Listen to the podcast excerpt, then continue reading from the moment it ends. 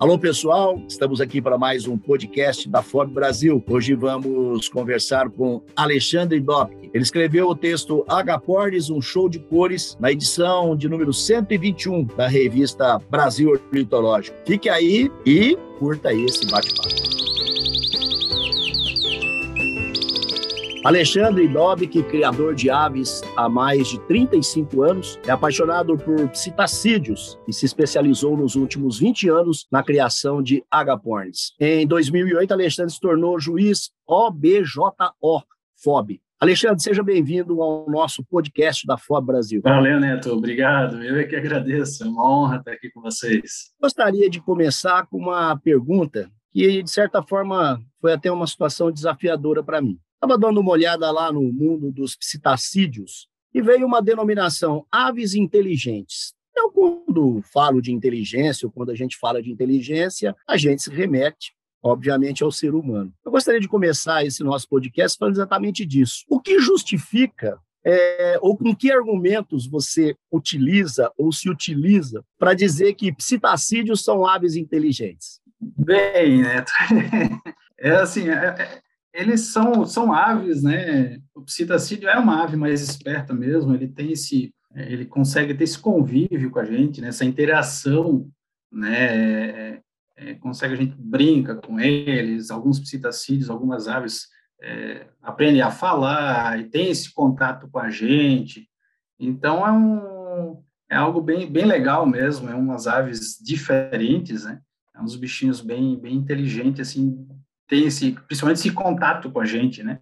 Essa interação. É, isso, isso é o que os qualifica como aves inteligentes. É, eu acho que isso ajuda um pouquinho.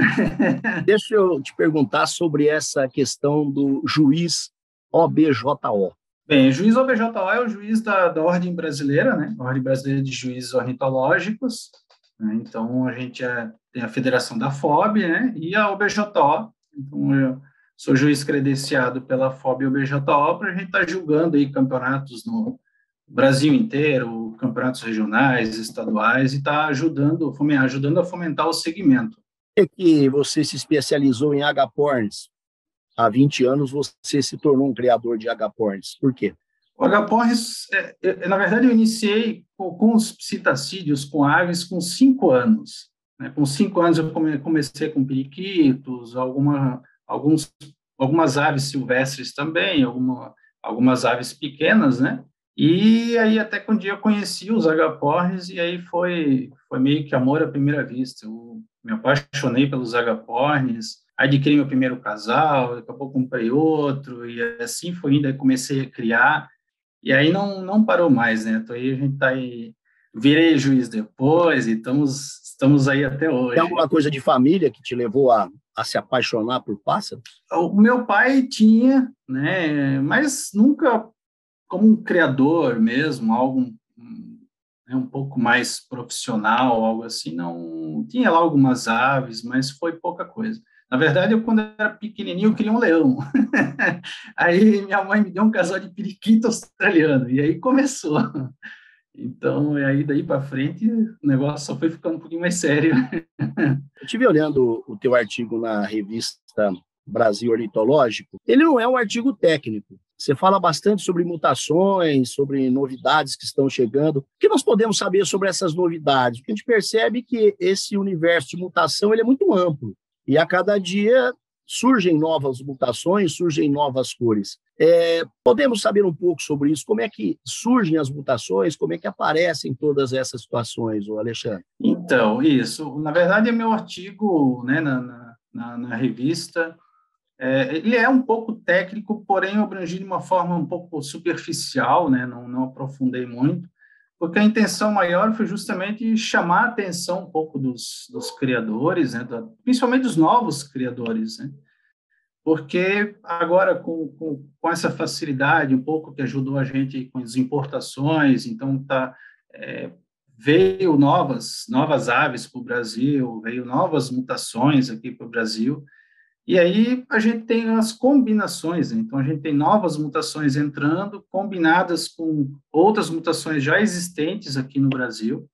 É, então começou a, a, a, a, teve uma, uma melhora muito significativa na, na qualidade das aves, né, aqui para o nosso, nosso, nosso plantel aqui nacional no Brasil, e também as combinações com essas mutações. Então, é por isso que eu ainda comentei ali um show de cores, né? Então, a gente teve muitas combinações, muitas cores novas, então eu, eu a intenção até era puxar a atenção, né, do, do, do pessoal, né, dos criadores, né, para aproveitar isso aí, né, um criador tá, quer sempre isso, né, algo diferente, algo novo, é, criar essas novas cores, ver lá desde filhotinho nascendo, começando a emplumar, ver como é que é essa, é, como é que é o desenvolvimento dessas, dessas cores novas, né, então, o, o criador é isso, né, a gente tá, tá sempre em busca desse, normalmente, do, do diferente um pouco, né,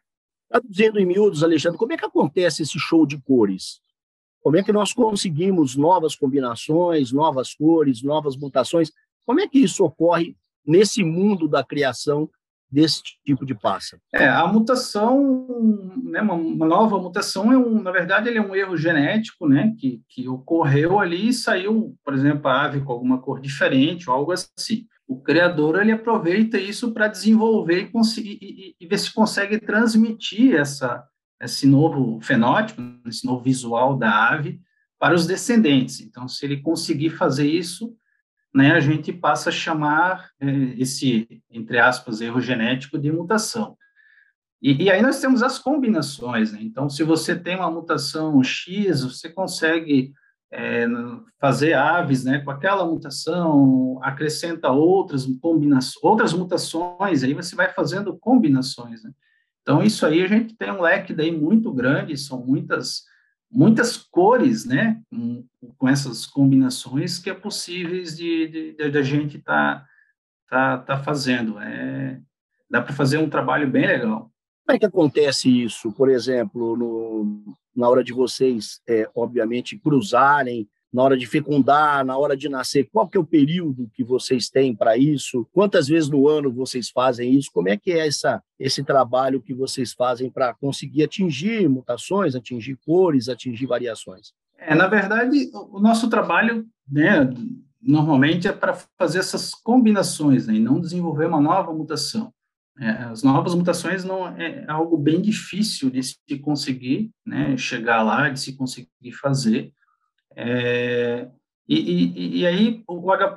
ele é um citacídio que ele cria durante o ano inteiro. Né, ele não tem uma pausa, né, diferente, por exemplo, das, das nossas aves silvestres que, que, que tem um período para a reprodução, né? Uh, o Agaporns ele cria durante, durante o ano inteiro. Então, o criador é que normalmente faz a pausa né, de três, quatro meses ali para dar um descanso para os casais, de acordo com, com, com, muitas vezes férias, né? Aproveita ali e aí o próprio criador vai, vai montando os casais, vai, vai, vai deixa criar aí durante o ano e vai, vai se adaptando a a, a esses acasalamentos. Isso acontece de forma tranquila ou existe rejeições, por exemplo, no acasalamento? Todo acasalamento ele é, ele progride até o nascimento de, de novos é, é, pássaros ou pode ter rejeição da fêmea, rejeição do macho? Como é que acontece? Não, rejeição, o agapós é uma ave bem, bem tranquila quanto isso. Ele cria muito bem. Tá? Então, rejeição, do, os casais rejeitarem um filhote ou algo assim, não acontece não. O que acontece um pouco é que o agapões ele é uma ave que ele, né, o nome já diz, né, o agapões ou lovebirds, que é o pássaro do amor. Então, normalmente, quando ele acasala e forma um casal, para você depois abrir querer acasalar, é, por exemplo, pegar o macho de um casal e querer acasalar com outra fêmea, às vezes a fêmea morreu, precisa botar contra a fêmea. Então, esse que é o trabalho. E muitas vezes, se o criador não tiver um pouco de experiência, aí acontece de, de, de ocorrer briga entre o casal até que eles se acasalem. Muitas vezes não acasalam. Então, às vezes a gente quer é, fazer determinado casal justamente para buscar determinada cor de, de né, dos filhotes, algo assim, e, e, e, às vezes não não vai não, né? Às vezes não, não funciona. Então, esse que é o, que é o, que é o trabalho. Né? E nesses casos, a gente tem que tentar trocar de novo, dar, às vezes dar um passo para trás para dar dois para frente depois, e assim vai, né? E a média de ovos é, para cada acasalamento? O agapões, em média, de, de quatro a seis ovos. Essa é a, a média. É possível nos filhotes perceber as tonalidades, perceber as cores? Você já consegue enxergar uma possibilidade de êxito naquele, naquele projeto de conseguir atingir o objetivo? Não, logo no nascimento, normalmente é possível identificar só se ele é de fundo amarelo, que seria a linha dos verdes, né, porque a penugem do filhote nasce amarela, ou linha azul, né, a linha branca, que a penugem nasce branca. Então, a gente consegue só identificar a cor de fundo da ave, tá? Mas se ele vai vai ter determinada cor ou algo assim, não não é possível identificar logo no nascimento. É isso só depois quando começa a, aparecer as penas mesmo, né? E daí ele já começa a mostrar a cor, daí é possível. Antes disso, não. Aí a gente sempre fica naquela agonia, né? Esperando crescer, às vezes olha ali todo dia, uh, esperando. e qual que é esse período, Alexandre, entre o nascimento até vocês conseguirem perceber exatamente qual é a, a cor, qual é o desenho das penas? Normalmente ali com em 20 dias, 15 a 20 dias é que começa a mostrar as penas, né? Então, dependendo da cor, dependendo da mutação ali, é possível já começar a identificar com essa idade. É, não depois, ali com uns 30, 35 dias, já começa a estar mais empumado, né? A ave, aí fica, fica mais fácil para a gente identificar, para ver se teve êxito, né? Tanto, tanto na cor como na qualidade, né? Que é o que a gente sempre corre atrás também para fazer aquela ave mais perfeita possível. Tudo, tudo é absolutamente genético ou existe alguma coisa artificial, alguma coisa que pode ser incrementada para que se atinja o objetivo das cores? Não, é tudo genético. É tudo genético, né? Então, o nosso trabalho é apenas dar, dar sempre as melhores condições possíveis para a ave, ave reproduzir, né? Desde alimentação, local, ninhos. É, a gente tem que sempre oferecer o melhor é, né, melhor forma possível para que a ave se reproduza. E aí é, é torcer mesmo, aí é só a genética mesmo, não tem muito o que fazer, não.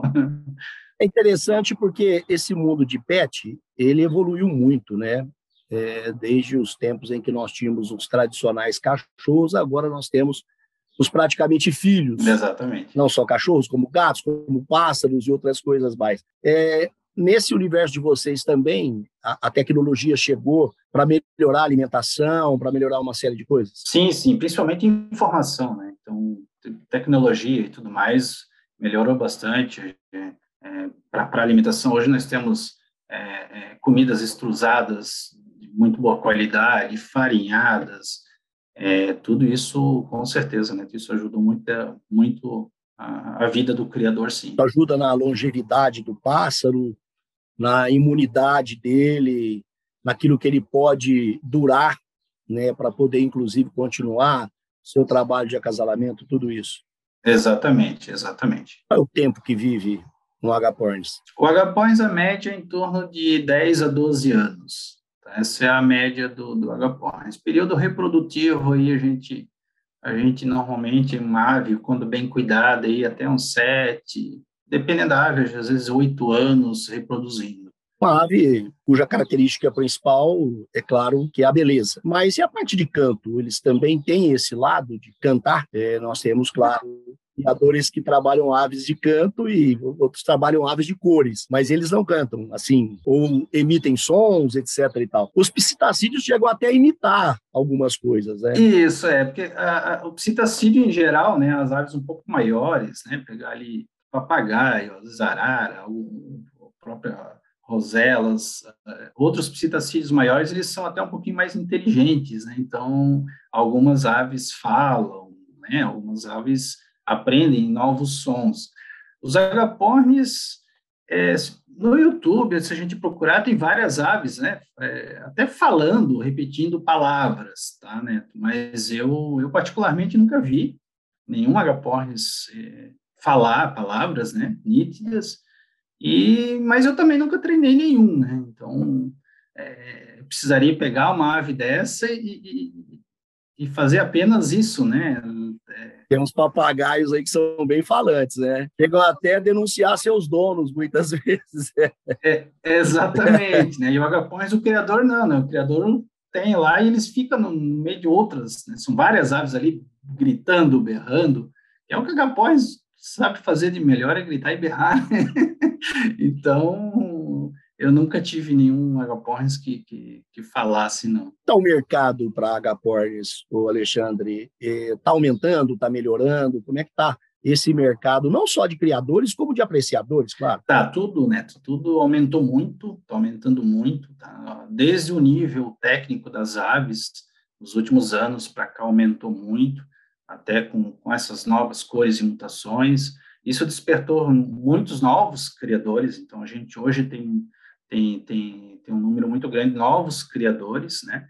E as informações tudo de fácil acesso, né? Então, um criador novo, novo hoje que, que, que resolve criar consegue é, consegue informações fáceis, né? Consegue já ir montando um casalzinho, dois, e dali para frente e vai embora. Então, é, o mercado hoje está tá, tá, tá borbulhando, tá, tá, tá bem, a procura tá grande pelas, pelos agapornis. Esse mercado é um mercado legal. Agapornis também são vítimas de, de traficantes, ou, Alexandre? Não, Neto. Trafic... Acho que aqui no, no Brasil, é, essa vítima de tráfico, né, sempre as aves, as aves silvestres, né, ilegais. Né, não é o caso dos agapornis, né, então os agapornis, é, quanto a isso, é tranquilo, é só que os, né, os criadores, tem muitos criadores no Brasil inteiro criando, não é uma, não, não, não, não, não teria esse problema, não. Eles são colocados em lojas que vendem animais, seria isso? Isso, é.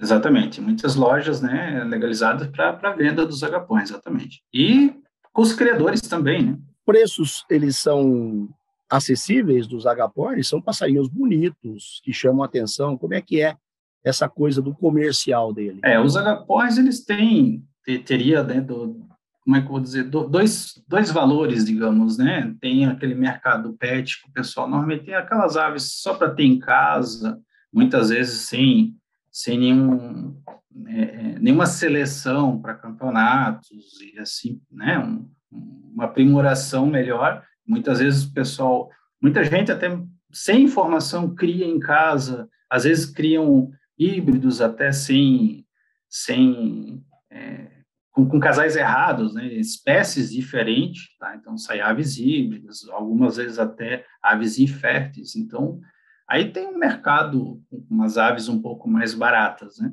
Agora, claro que uma ave, as aves né, mais bem trabalhadas, algumas mutações, é, mercado entre os criadores, daí o mercado é outro, né? As aves se tornam bem mais mais caras, né? Por, por, por, questão, às vezes, até da mutação, né? da, da raridade da mutação e da qualidade da ave. É, é na minha adolescência, é, é, meu pai tinha um viveiro em casa com vários periquitos australianos. Era o nosso, a nossa diversão. É, a partir do momento que você tem em casa um local para colocar um agapornis, ele pode ser misturado com outro pássaro, porque era muito comum lá em casa colocar canarinhos, outros pássaros juntos com esses periquitos. Como é que é uma pessoa que compra, leva para casa? Que cuidados que deve ter é, com essa ave para que ela possa encontrar o habitat é, e ela se sinta bem nesse ambiente? É, o ideal, né? O ideal é ter os teu, né? Vamos supor a pessoa vai lá e compra um casal de agapornis, dois. O ideal é ter separado. Tá? Eu tive também, né? Com viveiros assim com, com várias outras aves, calopsitas, é, enfim. É, é possível quando você tem um número pequeno de aves, tá? Você tem ali, de repente, dois casais de agapornis com algumas calopsitas, periquito australiano, aí você até consegue. Agora, se você tiver um número maior de agapornis, aí a chance de, de, de dar briga é muito grande, porque o agapornis ele é uma, uma ave territorialista, né? Então, se as outras aves chegarem perto do ninho, somente na época né, que a fêmea estiver em postura, ou estivesse se preparando para a reprodução, aí vai dar briga. então, aí... No caso de alimentação, é coisa simples que eles comem. Na época nossa era o alpiste. Como é que é hoje essa parte de alimentação? É, mistura, é, existe uma... A gente procura sempre uma mistura mais completa, né? Então, tem pouco de níger, alpiste, aveia, girassol, painço, né, são misturas prontas que até em casas de aves sempre tem disponível, é, farinhada, principalmente quando tem, tem filhotes, né? Farinhada é muito importante. Tá? E aí sempre oferecer também verduras, cenouras, milho, milho verde, né? É, isso tudo os agapornis adoram. Maçã, tá? isso tudo ajuda bastante. Pássaros que não são tão exigentes para comer, né? Come de tudo, né? Frutas, legumes, hortaliças, é tudo que é. é mais ou menos. Espinafre, couve, o que botar lá, hortelã, eles comem de tudo, sim.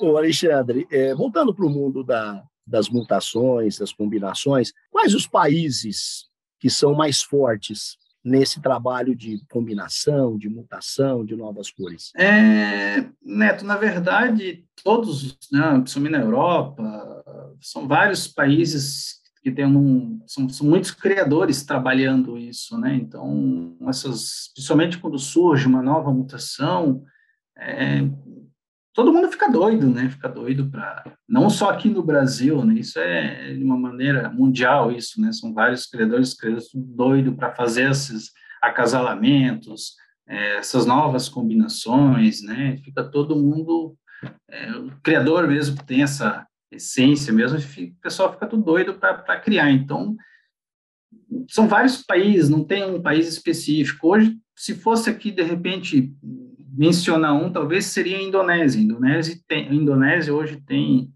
é, muita gente criando, porém, de uma, lá, lá até meio que de uma forma, meio que, posso dizer, meio que bagunçada, assim, muita gente criando aos montes, assim, mistura. Então, também tem muita mistura lá, muitas aves que, que, que é até difícil de identificar o que é. Né? Às vezes a gente não sabe se é uma nova mutação, uma combinação meio doida lá que o cara, né, que o, criador de repente fez. Existe muita doideira lá, mas a Indonésia hoje talvez se fosse o local hoje mais para se ver umas coisas mais diferentes, né? mas nem todas são mutações. Tá? Lá tem muito, nem todas as novas mutações, né? ela tem muita combinação, muita bagunça também. Uma, uma maneira, uma técnica, é um amadorismo, vamos dizer assim, de certa forma, né? É, pessoal, é que algumas mutações não é legal você combinar, né? Então, não é simplesmente acasalar qualquer ave com qualquer ave, né? Dependendo do trabalho que a gente vai fazer, algumas mutações não dão um bom resultado. Uma, uma apaga a outra, né? E aí você vai acumulando várias mutações ali na ave e acaba ficando uma salada. e aí tem aves que é difícil de, de, de distinguir o que, que é. A mutação é um detalhe ou ela pode ser uma coisa um percentual de abrangência maior no passo? Ah, depende. Tem algumas mutações que, que afetam menos né, é, a ave, tá? e outras que afetam a cor da ave mais, né?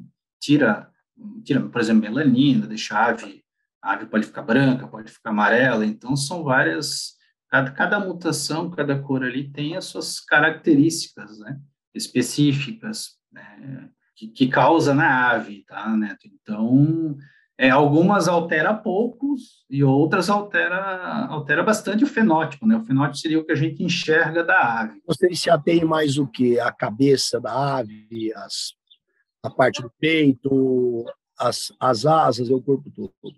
É o corpo todo, é o, é o conjunto, né? É o conjunto. Desde para a gente julgar, para tudo, é sempre analisado a ave toda, né? Todo o conjunto da ave. Tem, tem mutações que vai alterar só, por exemplo, a cor das penas, nós temos mutações que alteram a cor do pé, a cor das unhas, então toda, toda ave pode ser, pode ser alterada. A ave que consegue uma pontuação maior, o que ela precisa ter para você, com o olhar que você tem clínico, é, de juízo, o que ela precisa ter para te convencer, para te dar uma nota máxima, por exemplo? Não sei se existe a nota máxima, se você já deu uma nota máxima. É, assim, a, o julgamento, né, o julgamento de uma ave, toda ave, todo, toda, toda espécie de psitacídio e toda cor tem um, que considera, por exemplo, na natureza uma, seria uma ave perfeita, um padrão, né, o padrão da ave, que seria um padrão perfeito, entre aspas, né?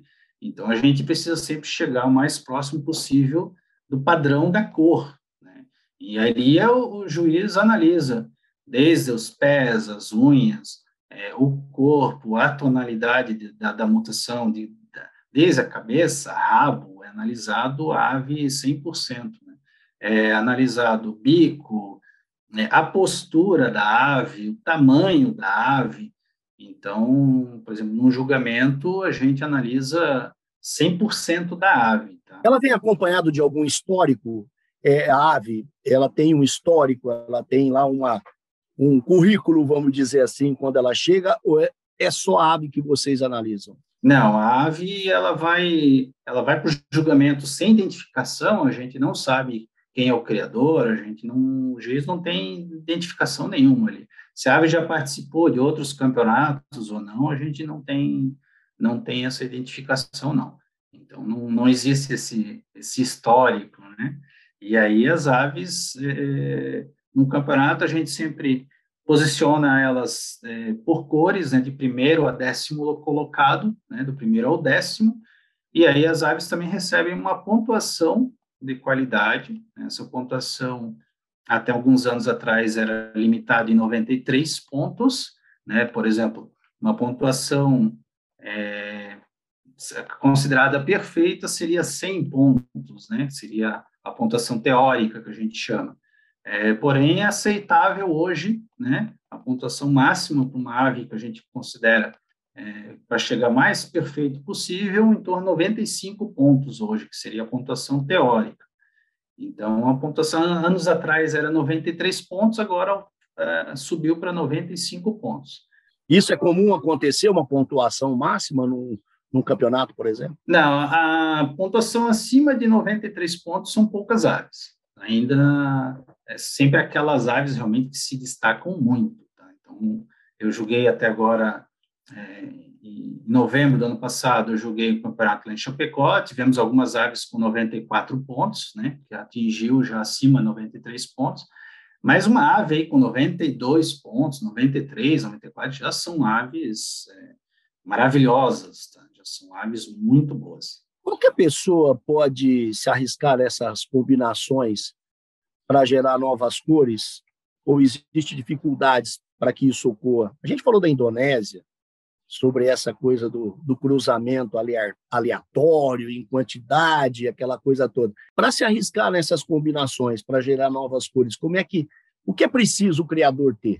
Ou o que é preciso aquela pessoa que quer atingir esse objetivo que ela precisa ter? É, né? Eu, eu digo assim, aquele criador que está iniciando, ele vai começar, a, ele vai iniciar com, com, alguns casais, né? O ideal é procurar algum criador já experiente, para esse criador já forneceu o casal pronto, o casal é, bem acasalado já, né? E o próprio criador já vai, já vai, já vai passar o casal, já vai dizer, ó, nesse casal se vai criar aves nessa cor, assim, assim, dá para calcular a porcentagem de cada cor que vai nascer. Então, já, já quem está iniciando já consegue ter uma base melhor nisso, né? Agora, simplesmente iniciar pegando aves aqui e ali, acasalando em casa e tal, com certeza o criador vai acabar fazendo alguns alguns acasalamentos que não é que não vai dar um resultado legal, tá? Vai dar aves às vezes uma mutação em cobra outra, paga aí, resulta em aves que, por exemplo, para campeonatos não não servem, né? É, porque apaga a, a cor da ave. Então, o ideal sempre, pra, principalmente para quem está iniciando, não tem esse essa experiência ainda, está sempre procurando o, o apoio do, de, de, criadores mais experientes. Tá? Vocês se conversam entre si, vocês trocam informações por mídias sociais, por contatos presenciais, para chegar a algumas conclusões sobre novas cores, sobre possibilidade de mutações e tudo mais. Como é que é esse relacionamento entre vocês? Sim, sim. Isso Hoje, hoje na verdade, WhatsApp, Facebook, toda, toda a tecnologia que a gente tem hoje facilitou bastante, né? facilitou muito. Então, hoje surge algo novo, algo diferente, é em, rapidinho, está tá lá na Europa, já está fora. Então, a gente tem esse, essa facilidade hoje. Né? Então, isso sempre tem essa troca de informação constante, né? todo dia. Então, isso, isso ajudou muito. Né? Tem, tem, tem núcleos de criadores ou outras coisas que existem, que existe muita ciumeira, existe muita vaidade, pessoas que às vezes escondem informações para atingirem determinadas situações. É um mercado leal, é um mercado entre vocês de transparência, isso ou ainda existe algumas coisinhas que acabam levando para essa questão lá do ciúme, da vaidade, do esconder informações? Não, existe, existe, né? Ainda existe, é, existe isso sim. É, é, um pouco é faz parte do jogo, né? Porque como tu disse, é, é, alguns criadores é, é, como é que é, ajuda, mas não dá o pulo do gato, né? Então tem muito que, que, que acontece, tá? É, alguns, né? Um criador ou outro, aí às vezes esconde uma informaçãozinha ou outra, não, é, é ciúmes e é que é difícil, né? É difícil querendo ou não se destacar e quem está lá em cima também não quer, não quer perder, né? Então, mas faz parte da, do jogo, né? Faz parte da brincadeira. É, tudo é assim, né? É, então isso faz parte. É, exatamente, isso faz parte. Todo mundo quer sempre ganhar, né? Ninguém, ninguém aceita uma, um, um, cara novo que entra numa, numa situação, ah, que, esse cara aqui tá botando a cara, aquela coisa toda. É, então, assim, meu conselho sempre, principalmente para quem está começando, é, é, é, é, sempre escolher bem ir atrás realmente de, de criadores mais experientes ou juízes, né? Hoje temos aí, por exemplo, o WhatsApp, então é fácil de alguém entrar em contato comigo, é fácil mandar fotos, manda foto de aves, vídeos, ó, pensando em adquirir esse casal, o que que tu acha? Isso a gente está sempre aí disponível para ajudar todo mundo, ajudar a fomentar o, o, o segmento, né? Então, hoje o WhatsApp, por exemplo... Tem 35 anos de criação de aves? 35 anos já. Quer dizer, então já conviveu com muita coisa aí, passou por poucas e boas aí. Já, já, eu tô com 40, fazendo 42 já, já, já, já, já cria, desde 5, 6 anos de idade criando, criando aves. O, o Alexandre, e os personatas e os Fishers, né, que a gente também separou para falar sobre isso. É, é, são espécies que dão melhores respostas às mutações. Fala um pouquinho desses, dessas espécies aí. Então, não, na verdade não é que eles dão, não é que dão a melhor resposta para a mutação. Né? As mutações funcionam de maneira idêntica para todas as espécies de agapões e, e psitacídeos em geral, todas as aves. Tá? É, o que acontece é que, por exemplo, hoje no Brasil, a espécie mais criada é os roseicoles, né? E, e, agora, essas novas mutações, e que surgiram algumas mutações, por exemplo, o palino nos Fishers, é uma mutação linda, maravilhosa, que já existe no Rosae colis há, há, vários anos, já tem aqui no Brasil há 10, 15 anos, pelo menos, acho que até mais. Então, é, é, são mutações novas que surgiram e vieram para os Fishers e Personatas. Né? Então, onde começou a bombar agora o segmento, principalmente nessas duas espécies, né, que criam bem também, criam fácil, e essas, esse novo, né, esse mundo novo. Então, isso que está tá bombando um pouco mais aqui com a gente hoje é essas duas espécies fala também no artigo sobre Iwi e turquesa. Isso, são duas mutações. Né? E você fala, me parece com um tom até um pouco apaixonado por isso, né? Ah, isso sempre, né? a gente sempre sempre tá, né? Então, exatamente. Então tem os, os Ewins e os turquesas, né? Que são duas mutações que vieram e, deu um novo, um novo leque de cor, tem, temos os opalinos também, que, que, que, que já já estão Brasil inteiro, vários criadores já com os opalinos e, e, combinando, né? Então tem, por exemplo, uma mutação maravilhosa, o opalino euin, né? essa combinação dos dois é, resulta numa ave maravilhosa de cor, é, o palino turquesa também é possível até acrescentar as três cores, né? O palino, turquesa e o índio, por exemplo, combinado. Então, é, tem muito tem muito trabalho, muita coisa nova e às vezes a gente cria uma, né? E já todo mundo já posta em WhatsApp, posta nos grupos, né? Ó, acho que é o primeiro na cor no Brasil, primeira combinado, né? Primeira cor combinado no Brasil, e assim vai. Então, agora começou a ferver, né, os personatos e os fichas. Dá para estimar o, a quantidade de criadores de aves de cores do Brasil, Alexandre?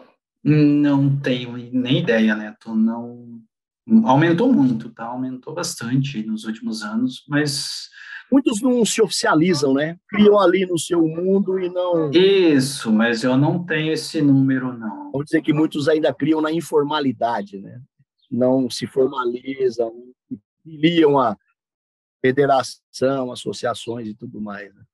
Isso, às vezes muita gente tem em casa, né? Alguns casais e cria ali por, por ter uma ave, por ser bonita, né? Sem, é, sem ter conhecimento nenhum de cor, nem, nem, né? sem apenas por, por, ter bichinhos ali, os, os e, e para criando, ter lá alguns filhotinhos, exatamente. Caso dos personatas e fishers, existem muitos criadores aqui no Brasil? Tem, tem bastante, tem bastante sim. Na verdade, hoje a maioria, né, a maioria dos são as três as três espécies mais criadas. Né? Então temos poucos criadores que criam, por exemplo, só rosicole, só fischer ou só personato. A maioria cria normalmente essas três espécies. Né? Temos mais espécies além destas, né? mas essas são as, as três mais mais criadas no Brasil hoje e a grande maioria tem as três. Gosto popular qual aquela que que é mais comercial, aquela que mais é comprada, aquela que mais é vendida? O que, o que chama mais atenção das pessoas? É os rosecoles ainda, ainda os rosecoles. Os rosecoles é a espécie mundialmente mais reproduzida, mais criada. Aí os, são, são os rosecoles. Tem algum trabalho que está sendo feito para incentivar criadores? A gente falava sobre um, percentual conhecido e a possibilidade de um percentual razoável desconhecido de criadores. Está se fazendo algum trabalho no sentido de se buscar identificar novos criadores ou se incentivar novos criadores, Alexandre? Tem, a gente, né, como, como criador, até eu como, como juiz também, a gente está sempre buscando e, e eu tenho canal no YouTube também, então a gente está é, tá sempre é, é, procurando ir atrás, né, até de muita gente, muito criador, que às vezes tem, tem vários casais em casa, criando em casa, e não tem, muitas vezes, nem, nem, nem esse conhecimento, né, de, de, de campeonatos, desse mundo que existe, né, que é um, são campeonatos, são, é, se, seguindo essas regras, né, são cores, mutações, às vezes o pessoal tem as aves só por ter em casa, né, e hoje, para quem está começando, é tudo tudo mais fácil, né, Neto? Nós temos o próprio trabalho da FOB e o BJTOL aqui com diversos canais e vídeos, videoaulas, é, palestras, é, temos os campeonatos também. Então, para quem está iniciando, para quem, quem quer, quer começar hoje, para você, é, se você tiver um pouco de vontade, né, hoje é fácil de você buscar essas informações, de você é, trabalhar e fazer os montar os casais certos e, e, e, adquirir esse conhecimento, né? Hoje a gente tem as informações tudo fácil na mão, são grupos de WhatsApp. Então, para quem principalmente está tá iniciando, tem pô, põe no Google ali, acha muita coisa, tem, tem muita coisa. A própria FOB mesmo é, fornece muita coisa. E, e isso, para quem está iniciando, é legal até procurar de outros segmentos também, né? Não só H-Porns, por exemplo, procura sobre outros psitacídeos, é, outros segmentos, até canários. Então, tem muita informação que, que serve para todos, né? Porque criar ave é, é igual para todos, né? Criar ave é criar aves, né? Algumas espécies só que tem algumas características, né, próprias, mas mas em geral se usa as informações para tudo. Já vai para o seu 14 ano como juiz. Nesse período, falando dessa questão do incentivo, do estímulo, da continuidade, você percebeu é, é, novos criadores? Porque você vai para um campeonato, você se depara com aqueles criadores tradicionais, antigos, que são aqueles que já estão há um tempo na estrada, há um tempo na, na história da criação. É, você consegue perceber nesses trabalhos que você faz como juiz novas gerações de criadores? Sim, é, cada campeonato, cada campeonato anualmente agora, né? É, cada campeonato que a gente, que eu vou julgar, sempre tem novos criadores, que são, são criadores fortes, que, que investiram bastante, que desde plantel, estrutura, é, então tem, tem uma nova uma nova geração, né? Uma remessa, uma nova geração de criadores muito forte que assustou muito o criador antigo. É bom, né? É bom, com certeza, muito bom. Essas novas safras né, de criadores, isso é sempre muito bem. Muito bem-vindo, exatamente, com certeza. É, isso é uma coisa que às vezes incomoda por um lado, mas satisfaz pelo outro, né? Porque os caras, opa, tá vindo uma moçada aí, né? Isso é importante, né? Exatamente.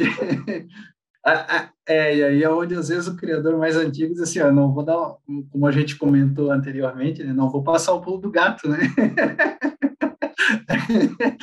Exatamente. Aquele segredinho eu vou continuar guardando. Esse, esse mundo de cores vai até quando? Isso tem uma, um limite? Você, como conhecedor e criador há muito tempo, já deve ter visto tanta coisa não só em nível de mutação, mas em nível também de se conseguir é, novas cores através de acasalamentos, etc. E tal. Até onde vai isso tudo, Alexandre? Hum, Neto, na verdade, eu não, não diria que tem um limite. Eu acredito que limite não tenha, né?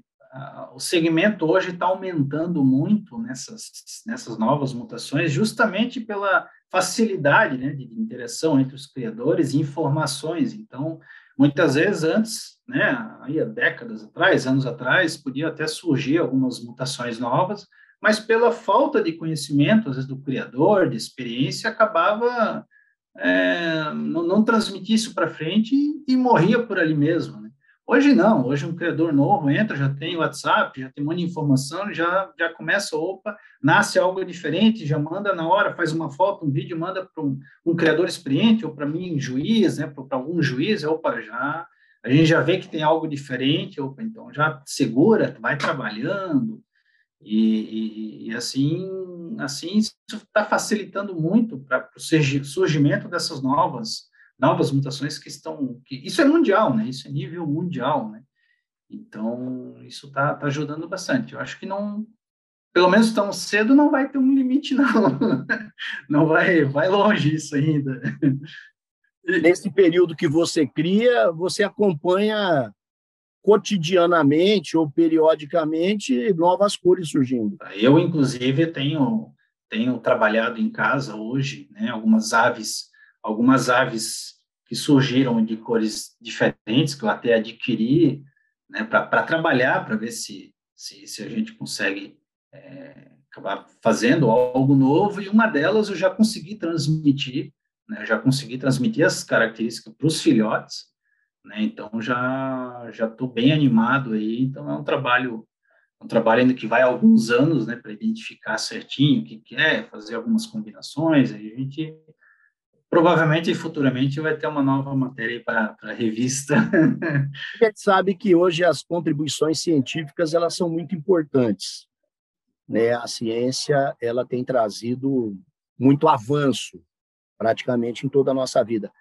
Nesse mundo da criação de aves, de cores, existe contribuição científica ou é mais pelo conhecimento prático, aquilo que você adquire no dia a dia? Eu acho que une um pouco, um pouco de cada, mas é, é, é acaba sendo mais o prático mesmo, né? O criador está ali todo dia criando, reproduzindo, acaba sendo, acaba voltando mais a, a, a, prática mesmo, né? O, o criador convive todo dia. A ciência contribui em nível de literatura, em algumas informações que vocês obtêm através de algumas fontes. Como é que funciona isso?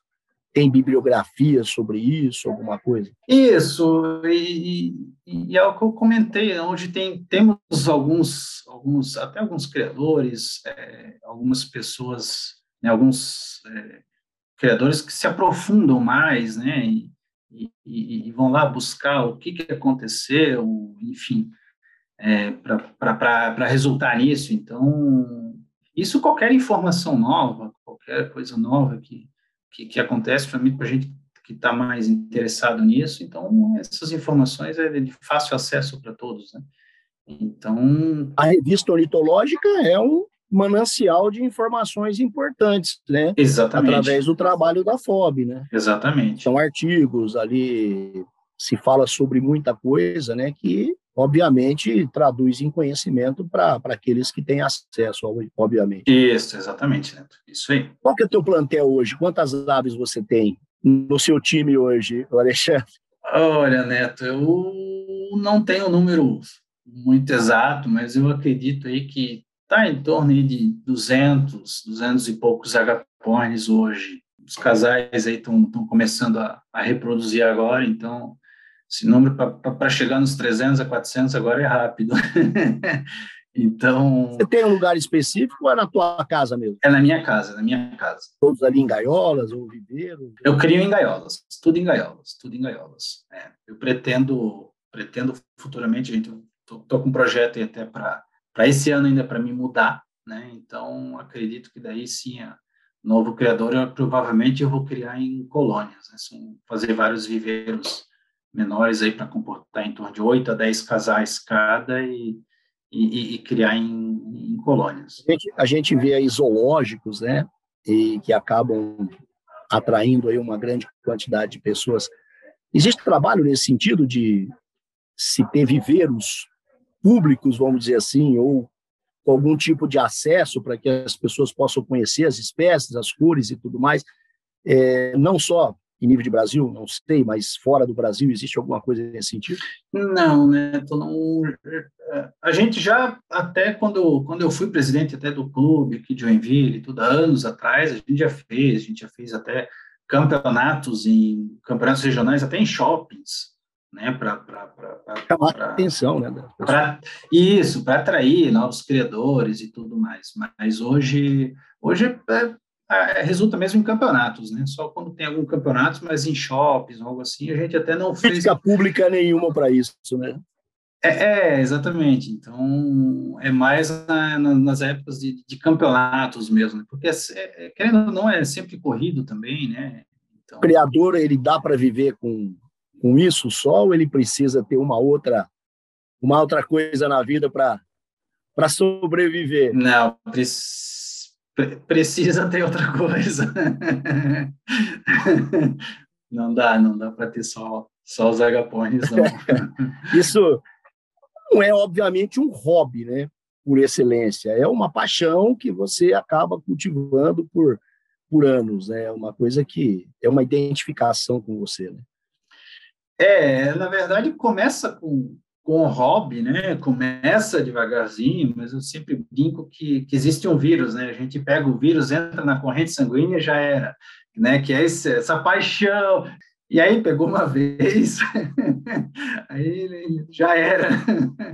Então, quem, quem pega mesmo o vírus, quem gosta, é difícil de ficar longe. A gente sempre finaliza os nossos podcasts com algumas perguntas mais intimistas, mais subjetivas, mais pessoais. Você está há muito tempo na, na, criação de aves de cores, agapornis. Tem aquele que é da sua preferência, aquele aquele pássaro que você fala, não, esse aqui é o que para mim é o pássaro perfeito, a menina dos meus olhos, é o pássaro por excelência, enfim. É, é, tem alguma coisa nesse sentido com você? Hoje, hoje uma ave específica eu não tenho, né? Eu tenho algumas aves, uh, tenho aves que eu, que eu adquiri de outros criadores, tenho aves que eu criei já, que são aquelas aves que, que às vezes até eu brinco que quando eu morrer, eu acho que eu vou empalhar e deixar na sala, né? Que é aquelas aves que, a gente olha assim, putz, é maravilhosa a ave, né? Linda.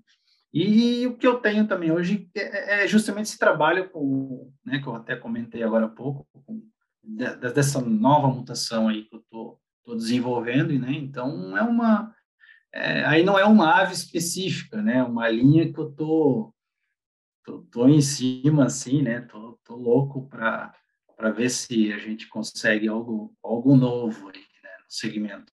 Tem aquela dor da perda quando morre uma ave, você diz que ela tem um período, tem aquela aquela sensação da perda da tem tem oh, Com certeza tem sim. tem, tem. Não é porque a gente tem, não tem uma ou duas e tem mais, tem 20, 50 ou 100 aves que não, a gente tem sim. Tem sempre aquela dor da, da perda, a gente sempre está tá preocupado com todas sim, com certeza. Aqueles da preferência, você dá nomes, não? Não, não, não já dei, já cheguei mais no começo, mas hoje eu não. É, não, não, não, hoje não faço mais isso, não. é que são muitas. Né? Isso, é, exatamente, exatamente, mas hoje eu não dou mais nome, não. Você tem, qual que é a ave mais velha que você tem? Tem quanto tempo? Ah, eu tenho aves ali já de 8 a 10 anos, né? Já tem, tem aves já que não, nem estão mais reproduzindo. Na rede social, você tem que canais, o Alexandre? Eu tenho né, o Instagram, Facebook, tenho um canal que eu fiz, criei no YouTube, né, para justamente para passar essas informações. Né, é um canal novo que eu criei para estar tá auxiliando também, né? Então eu faço, estou postando alguns vídeos lá para ajudar os novos criadores. Já passei muita informação também para os criadores já mais experiente, até preparação de aves para campeonato. Então tem, estou postando lá alguma coisa, um pouco, um pouco de cada aí para todos, para ajudar todo. Percebe um aumento no número de seguidores? Está crescendo, um, número, um aumento no número de seguidores, pessoas. Isso, exa exatamente, exatamente. Então, é, é, são formas que a gente tem para estar tá, tá ajudando a passar informações. Né?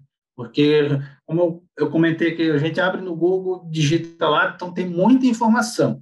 Mas, né, o criador, né, um novo criador também precisa cuidar, porque também tem muita informação errada ali também. Né? Então, não dá para não dá para levar tudo ao pé da letra ali, o que a gente acha. Né? Tem muita gente que acha que sabe e, na verdade, ainda não passa de um, curo, de um curioso, né? Isso, às vezes não é nem por querer, né? Às vezes o pessoal acaba passando uma informação errada, somente Facebook, os grupos de Facebook, às vezes passa alguma coisa errada até por, por não, por não ter o conhecimento melhor também, né? É, e essa coisa da obsessão pela, pelo aparecimento de cores e da possibilidade de mutações também é uma coisa que tem que ser freada, né?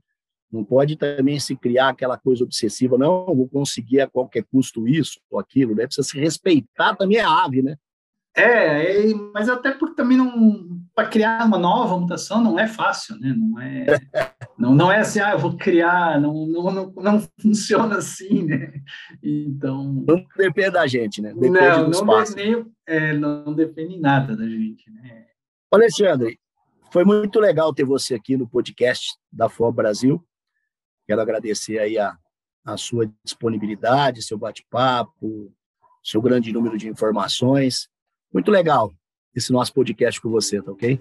Bom, Neto, eu que agradeço a você, a todos aí da FOB, do BJ, tudo muito, muito obrigado pela, pela oportunidade. Se você gostou desse bate-papo, curta, compartilhe, siga a FOB Brasil nas redes sociais, Instagram, Facebook, YouTube e agora também no Spotify. E deixe nos comentários qual tema você gostaria de ouvir por aqui. Até mais!